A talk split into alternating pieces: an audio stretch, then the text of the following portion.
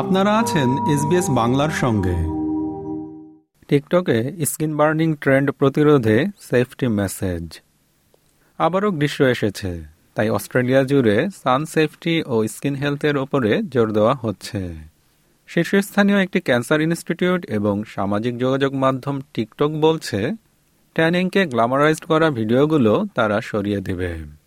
কারণ কম বয়সী অস্ট্রেলীয়দের ওপরে এর অস্বাস্থ্যকর ও সম্ভাব্য ভয়ানক ক্ষতিকর প্রভাব নিয়ে আশঙ্কা রয়েছে। মেলানোমা এবং টিকটক নিয়ে একটি প্রতিবেদন।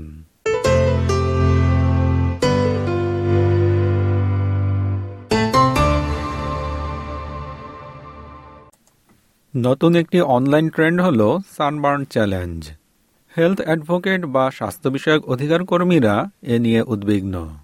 সামাজিক যোগাযোগ মাধ্যম টিকটকে মানুষ তাদের ভিডিও আপলোড করে থাকে এতে তারা তাদের সানবার্ন জাহির করে আর এ প্রবণতা কম বয়সী অস্ট্রেলীয়দের মাঝে জনপ্রিয় হচ্ছে মেলানোমা ইনস্টিটিউট অস্ট্রেলিয়ার সিইও ম্যাথিউ ব্রাউন বলেন এ ধরনের ভিডিওগুলোর ভয়ানক কুপ্রভাব পড়তে পারে Tanning and overexposure to sun leads to melanoma. Tanning is the, the skin cells in trauma. That's a very, very serious disease if it's not caught early.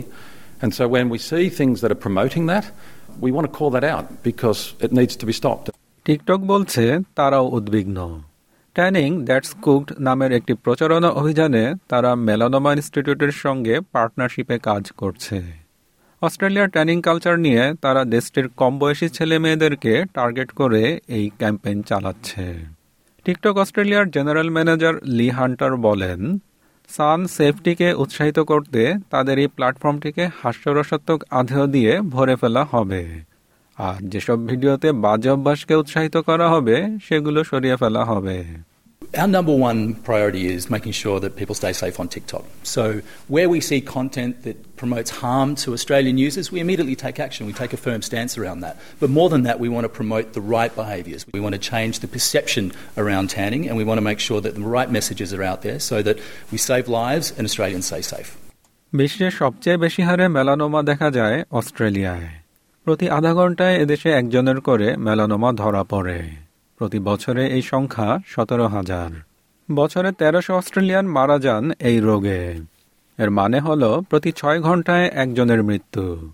আর বিশ থেকে উনত্রিশ বছর বয়সী অস্ট্রেলিয়ানদের জন্য সবচেয়ে কমন ক্যান্সার হল মেলানোমা প্রায় এক দশক ধরে স্কিন ক্যান্সারের বিরুদ্ধে লড়াই করছেন জেন বেনফিল্ড তার পিঠ থেকে ভয়ানক মেলানোমা অপসারণ করা হয় দু হাজার চোদ্দ সালে।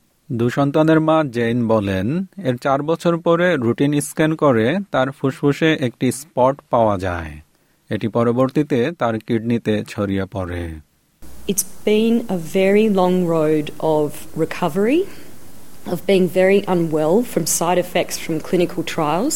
It's hard to see past it sometimes, but I've been lucky. Growing up in Australia, it's all about being outdoors. And being a Greek Australian, I didn't think that I could get melanoma. I thought it was only reserved for fair skinned people. We think life will go on forever and that we're bulletproof and that we can do just about anything we want. And it's not true. We need to look after our skin.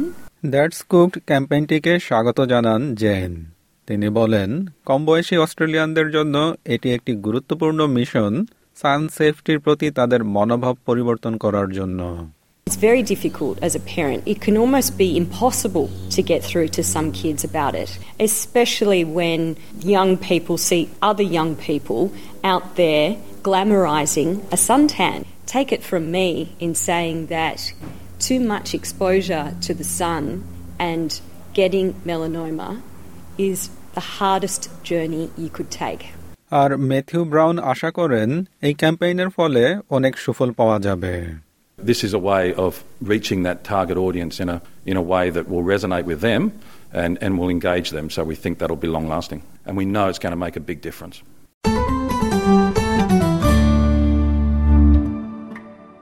Melanoma এবং TikTok নিয়ে প্রতিবেদনটি শুনলেন SBS নিউজের জন্য ইংরেজিতে মূল প্রতিবেদনটি তৈরি করেছেন ওমর দিহান। আর বাংলায় অনুবাদ ও উপস্থাপন করলাম আমি শিকদার তাহের আহমদ।